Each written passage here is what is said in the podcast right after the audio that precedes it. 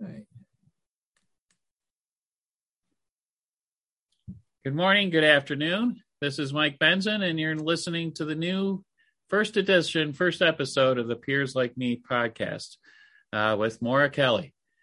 Maura, how are you today? Good. The sunshine is out in Buffalo, New York, and uh, that's always a bonus. That's awesome. Yeah. So we're starting this new podcast, um, talking about it's titled "Peers Like Me." Uh, can we talk a little bit more about what we're trying to do with with with this podcast? Sure. Um, basically, we're trying to give out information and get information from a community uh, about behavioral health issues that impact all our lives.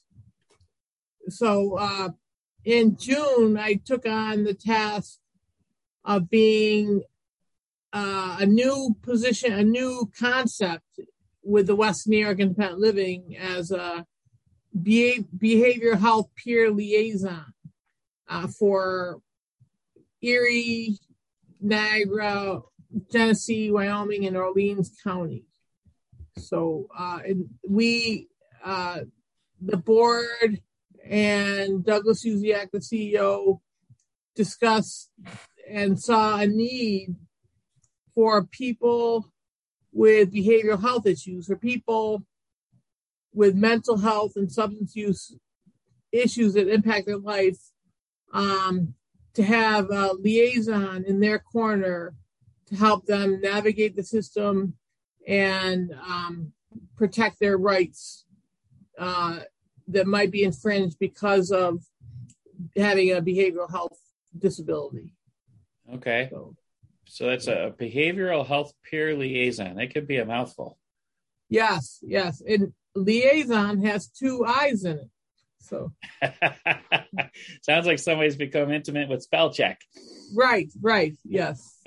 So, Um, so tell me a little bit more about about you and how you got to this point where um, you're now that position. okay. So, a key point, a key word in this title, behavior health peer liaison, is the word peer. And basically, a peer is someone similar or equal sharing common issues or concerns. Okay. and I am a uh, mental health uh, recipient. Uh, I started receiving services. In fact, I, I when I graduated from high school and uh, went to St. Bonaventure University, one of the first things I did was went to mental health counseling because I knew I, I needed help. So uh, I've been seeking help in uh, dealing with a mental illness and uh, through that, it led me to a career in the mental health field. And I was one of the founders and established Mental Health Peer Connection in 1997. And uh, so for about 23 years or so, I was the director of Mental Health Peer Connection and started many programs that were non-traditional uh, services for people with mental health issues and behavior and addictions issues. And we got a lot of peers, a lot of people with mental health issues hired to support other people with mental health issues. And we got a lot of funding and we got a lot of money. And last coming out of the pandemic, the isolation, I reviewed my career and decided I was more into advocacy and fighting for the rights. That's sort of how mental health peer connection came to be. We uh, advocated for equal health insurance and equal housing and Mhm. things of that nature. And um, that's what I enjoyed doing the most. And it was time to make a, a change in my career. So the West New York Independent Living uh, helped me out with that and said, okay, we think there's a need. Maura, can you do this? And so since June, I've been canvassing the uh, five counties and just taking a view and looking what's going on in the five counties as far as behavioral health concerns are uh, are in our community. So that's a brief summary of my whole life. So, well, that's interesting. So, so not only do you have all the the professional credentials and qualifications of somebody in your role, you know what it's like to sit on the other side of the table. Right, right. So, yeah, it's funny. As a mental health patient, being a mental health patient, I became a certified psychiatric rehabilitation practitioner. I, you know, I, I became uh, a professional. You know, so uh, and pretty respected in in my uh, field of expertise. So, yeah. Great. Um, yeah. Independent Living has has a, a, a, number of programs that rely on peers uh, to provide counseling and mentoring and and, and services um, for people that might be looking for career choices. Are, are there tracks for people who want to be peers? If yes. they can gain the professional qualifications? Yes. Uh, it's interesting. The the peer movement started in the 1930s with Alcoholics Anonymous. And basically the concept was this guy couldn't get sober, he couldn't stop drinking until he figured out the only way he could stop drinking was to help another suffering alcoholic. And that was how Alcoholics Anonymous got started. And that concept was carried on to mental health. And we found that the only way to stay healthy ourselves was to help other people uh, get mentally healthy too it, it, it, with their choices. So um, that concept has developed over the years. And now in New York State, as part of the development of this, we have the Academy of Peer Services. And you can just type that in, and there are uh, numerous courses one can take, and it gives all the directions on how to take these courses and be certified as a peer, an official peer support specialist which can bill insurance companies. The okay. key, though, is that you have to have a mental health issue yourself to be a peer. That's the biggest qualification. And our agency, West New York Independent Living Mental Health Peer Connection, can assist people in uh, navigating and taking the course. And uh, you can take the course, and there's a lot of employers in the behavioral health field looking for certified peers uh, to hire so they can bill insurance. So it's a moneymaker. Yeah. The sal- the the entry level salary in upper New York State is about uh, I would say between thirty four and thirty eight thousand dollars annually. With okay. most salaries, you get health insurance and coverage and retirement and days off and all that stuff. So you can basically make a living because you have a mental health issue. Okay. So, yeah. And when we talk about mental health and behavioral health, a lot of pictures come to mind. There's the, I guess there's a lot of different kinds of mental health diagnosis and behavioral health diagnosis. Um, uh, does a peer model work across all of those, or is it really better for for some than it is for others? it works well what i have found in my history is that it doesn't really matter what someone has been diagnosed with as far as a mental illness what matters is the desire to overcome that diagnosis or to live with that disability and master it so um, that's really like we don't help people that don't want help uh, we okay. anyone that's been diagnosed and wants help, we can peers can help them get on the road to recovery. Okay. And it's important to know that mental health is a disability that, you know, once you're, you know, stable, you're going to stay that way the rest of your, your life. Uh, hopefully that happens for a lot of people, but, but sometimes people with serious mental illness, including myself, have ups and downs and um, hopefully they're not too up and too down, but it's a fluid uh, disability uh, that uh, changes as life goes on. So Um, so the diagnosis doesn't really matter. Okay. And as a disability, mental health, there's there's no cure for mental health. There's there's recovery and there's other kinds of ways to accommodate, but it's not like, you know, if you catch the flu or catch a cold, you you can, you know, take some pills or or you know, get some medicine. Mental health is not that way. You're, you're if you've got an issue or a challenge, you're going to have that for forever, right? No. No? No. Good. So it's interesting. So mental health isn't an exact science. And a lot of people would even disagree with having a mental health diagnosis. I was visiting my brother, my sister and brother in law in Pittsburgh this weekend. And my brother in law talked about uh, going to counseling to deal with stress. And he, he was taught how to deal with the stressful situation he was in and he he did that he said about a year ago.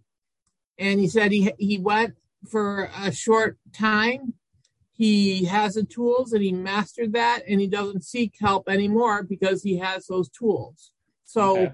sometimes you know it, sometimes people have relationship problems or going through grieving or, or something like that or a depression because of loss. You know those some mental illnesses are not lifelong you know, some are. And okay. it's again, it's not an exact science. So okay, yeah. Now let's say somebody's listening to this podcast and and and um, they're not seeing any doctors or they're not been formally diagnosed. Would starting out talking to a peer be a, a good um, way to kind of get them on a path? Yeah, yeah. So what what I found is when people's or my life goes isn't working, if if uh, my major life activities, my family, work, budgeting, uh, uh, living on my own, or uh, if those major life activities are not working because of my behavioral or emotional issues, seeking out a consult with a peer or just talking to a peer might help people. Um, peers are not clinical. Peers do not diagnose. Peers are just supportive and give feedback and their truthful thoughts about help what's going on, what that person is seeking.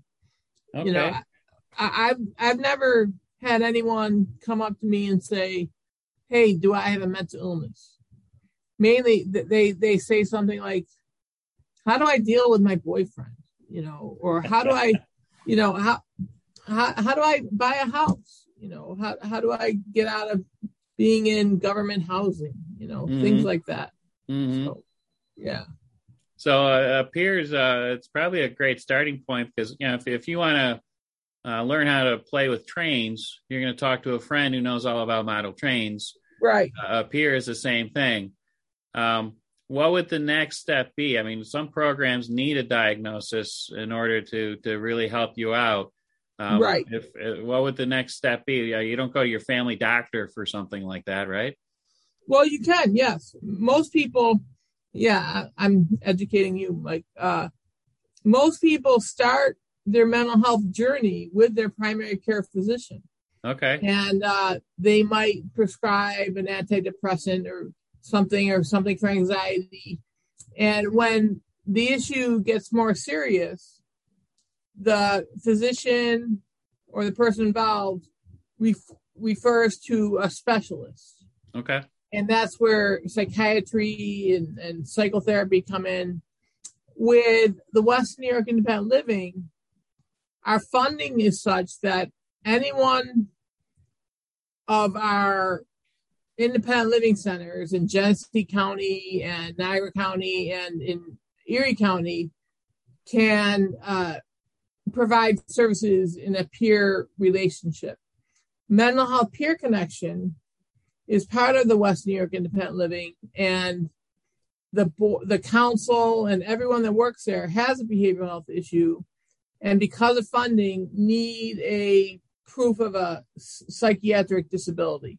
So someone would come in, and if they don't have proof, we just ask them to you know, go to their doctor or help them get a doctor or help them get um, a diagnosis so we can get funding through the state and federal government to um, help that person. Okay. Which is so the what well, the Western New York Independent Living is all about people with disabilities helping people with disabilities. Mental Health Peer Connection is specifically for people with behavioral health issues. So, so there's more targeted uh, identification with each other. So, okay, that that sounds great. Yeah. Um, and and I think you know your your background and and and leading this new initiative um, is, is huge, and understanding more about what what peers do is is important. Um, you know, we're coming out of this COVID pandemic, or hopefully coming out of this COVID right. pandemic, and that's put a lot of new pressures on people. Um, there's a new normal, quote unquote, um, out there. Uh, but I think over the last 18 months, we, we've seen lots of situations, especially in the headlines, where um, people have had challenges um, and they've ended up face to face with with police officers or with other people that might have been able to handle things differently. Um, is that are those kinds of situations where where peer support and those kinds of things might have been helpful? Yes, yes. So during the pandemic, some well, th- we had the Black Lives Matter movement, and we also have uh, a, a lot of serious. In fact, uh, Daniel Prude in Rochester was shot uh, killed because uh, his behavior uh, because of a mental illness. And uh, I saw that, and one of my roles, one of my most important roles, is to educate people on how to deal with people like me so they're not killed. So there's more understanding. And so i am on the uh, Erie County uh, Threat Assessment Management Team, and we've only started. We only did a, a two day training, and the understanding of mental illness is very needed in the community, and I saw that in this training, and the Buffalo Police have responded, in my opinion, inhumanely to certain situations with people with mental health issues. And um, I'm bringing it to their attention, saying, look, there's other ways to deal with people with mental illness besides, you know, the way you're dealing with them. Mm-hmm. So, yeah. And they're okay. listening, which is great. They're, they're, they're, there's the community is seeking to understand what that's what I'm finding out. I guess it could be it could be tricky. I mean, it's it's not a black or white issue for a police officer or for anybody right. in that matter. It's not like I caught you speeding, I'm going to give you a ticket. I right. caught you robbing a bank, I'm going to put you in cuffs and take you to jail. Now, in a situation like this, some very often the person that they're talking to hasn't really done anything wrong.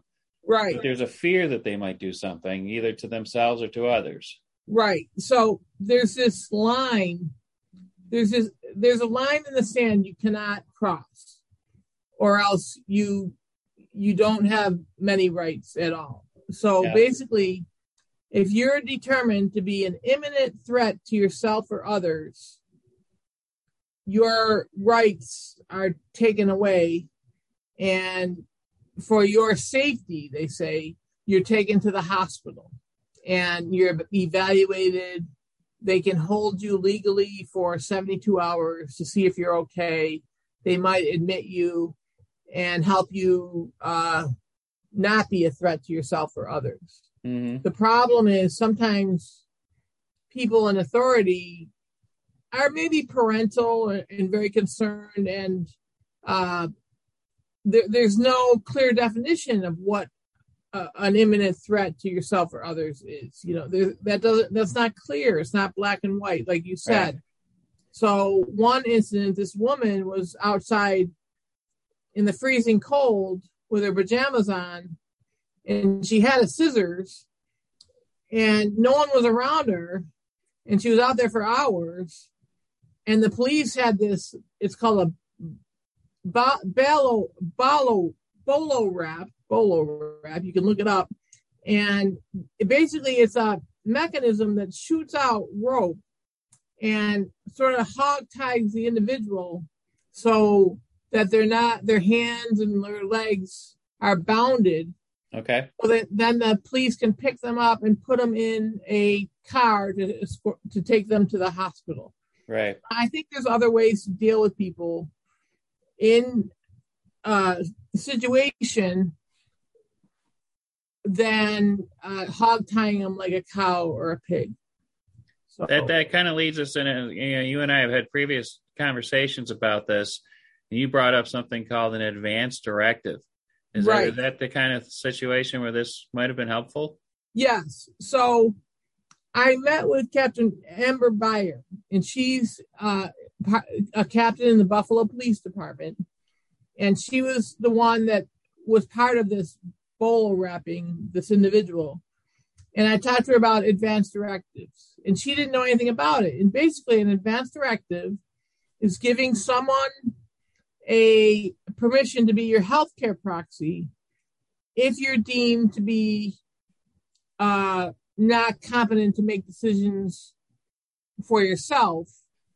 And pr- we hear about healthcare proxies when someone's in the hospital, but people in our community don't know what to do when someone it seems like they don't have capacity to make decisions.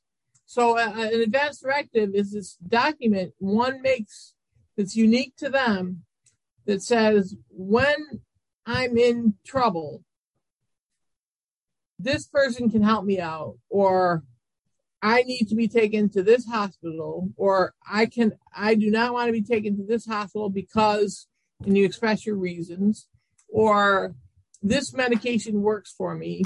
Please don't put me on this another medication because of the side effects or whatever, but it's specific instructions individualized for that person.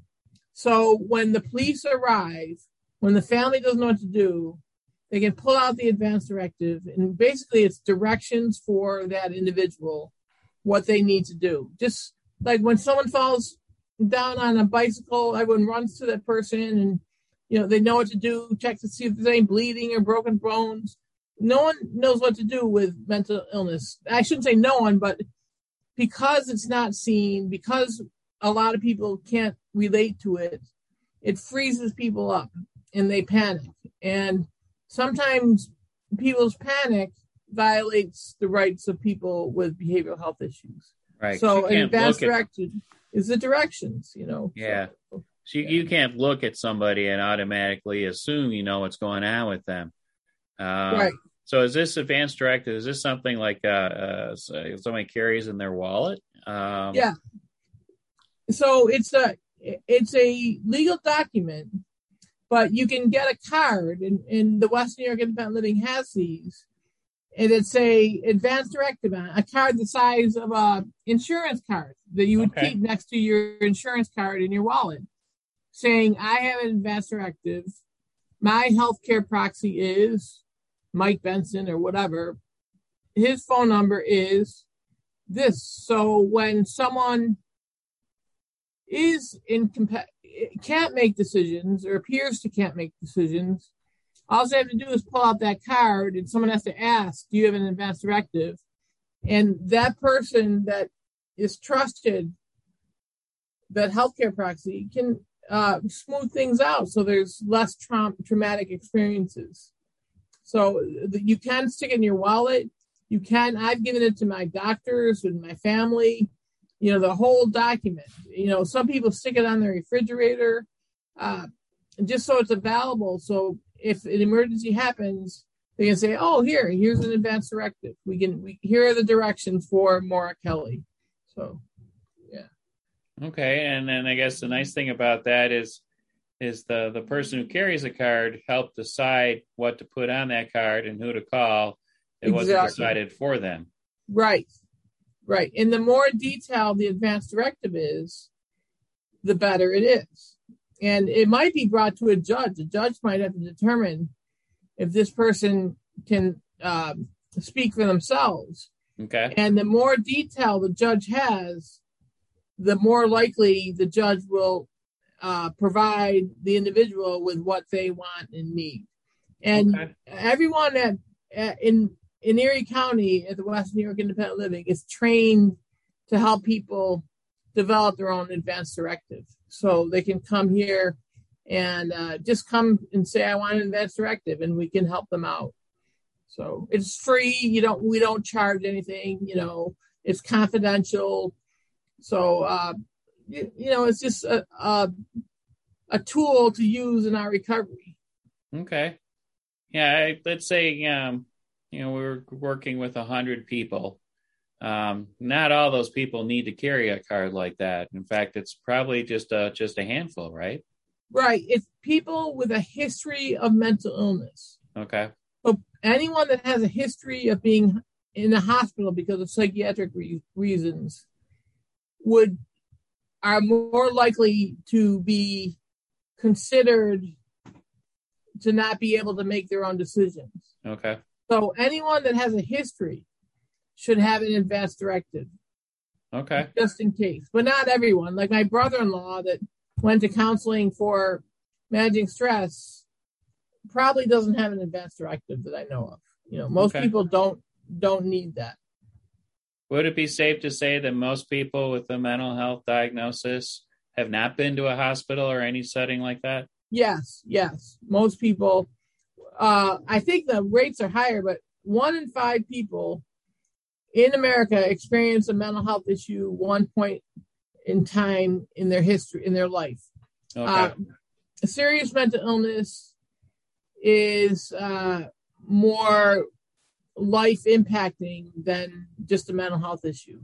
okay. So uh, that's so not everyone would need that. So okay. or end up in the hospital. You know, the hospital, if you're very, very, very sick, very, very uh, dysfunctional and incapable, then you're put in the hospital. But Sure. no one really wants anyone to be hospitalized. no. That's not the that's not the goal for for a healthy behavioral health system. right. So So we're coming up on, on 30 minutes. Uh, Just uh, briefly, we, we talked, we started the program talking about what a peer was and defining what that is. right. And we talked a little bit about how this particular initiative that you're involved in came to be and, and your background um, at Western New York Independent Living and now as a new behavioral health peer liaison.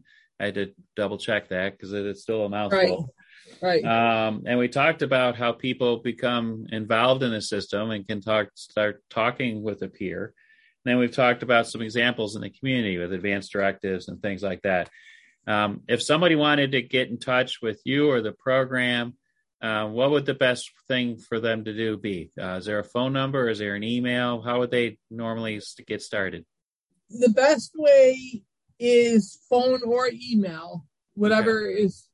Uh, the phone number is 716 836 0822. That's the Western New York Independent Living, extension 162. You can also call the Independent Living in Gen- Genesee County and the Independent Living in Niagara County Okay. and contact me that way too. Always extension 162. Or you can email me and hopefully you can get this right. It's the word the letters sound similar, but it's M K E L L E Y at W N Y as in yellow, I as an independent, L dot org. So that's M Kelly at WNYIL dot org. Okay, well, that's very good. Um, I think uh, you know we've got a, a lot of other things to talk about. Um, a lot, so we'll save those for a future episode. But if people need to get a hold of you and and and talk shop a little bit, uh, they can call 716-836-0822 extension 162 Correct. um, or they can send you an email at mkelly kelly with an ey Right. um, at winnow.org okay Yes. well it's great Thank Um, you. Yeah thank thank you for for for talking with me about this uh, Mhm. folks have been listening to the peers like me podcast with Maria Kelly on the western new york independent living. Um, and we'll talk to you again next time